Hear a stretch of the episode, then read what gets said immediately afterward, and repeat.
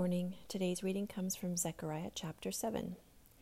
You're interested in religion, I'm interested in people. This intro had me instantly. The devotional describes this chapter to be very humbling, as we don't always like rebukes, but God disciplines those he loves. This is meant to be merciful and saves us from ourselves, not to mention judgment later on. The context here is direct when it says some people from north of Jerusalem come to see Zechariah and they have what seems like a very basic question about fasting. It's likely they expected an easy answer.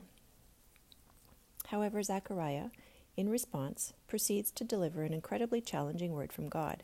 He tells them that their fasting and feasting are selfish rather than God centered. He makes it clear that when that what God is looking for is very specific justice, mercy, and compassion towards others. No oppression of the widow, fatherless, foreigner, or poor. No wrong thoughts of others. These actions all stem from a wholehearted devotion to Jesus. Obviously, things weren't as good as God's people thought in this reading.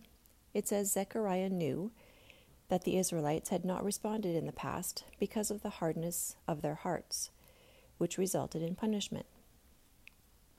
In turn, I too need to carefully consider and be mindful of my own actions and thoughts.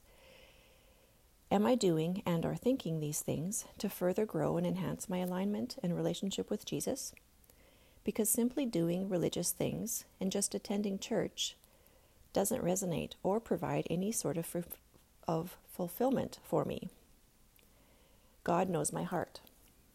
And relationship with Him, as with anyone else, is a two way exchange.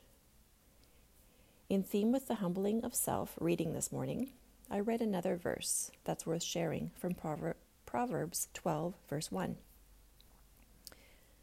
To learn the truth, you must long to be teachable, or you can despise correction and remain ignorant. Now, that's a humbling reminder for sure. Thank you, Jesus. Amen.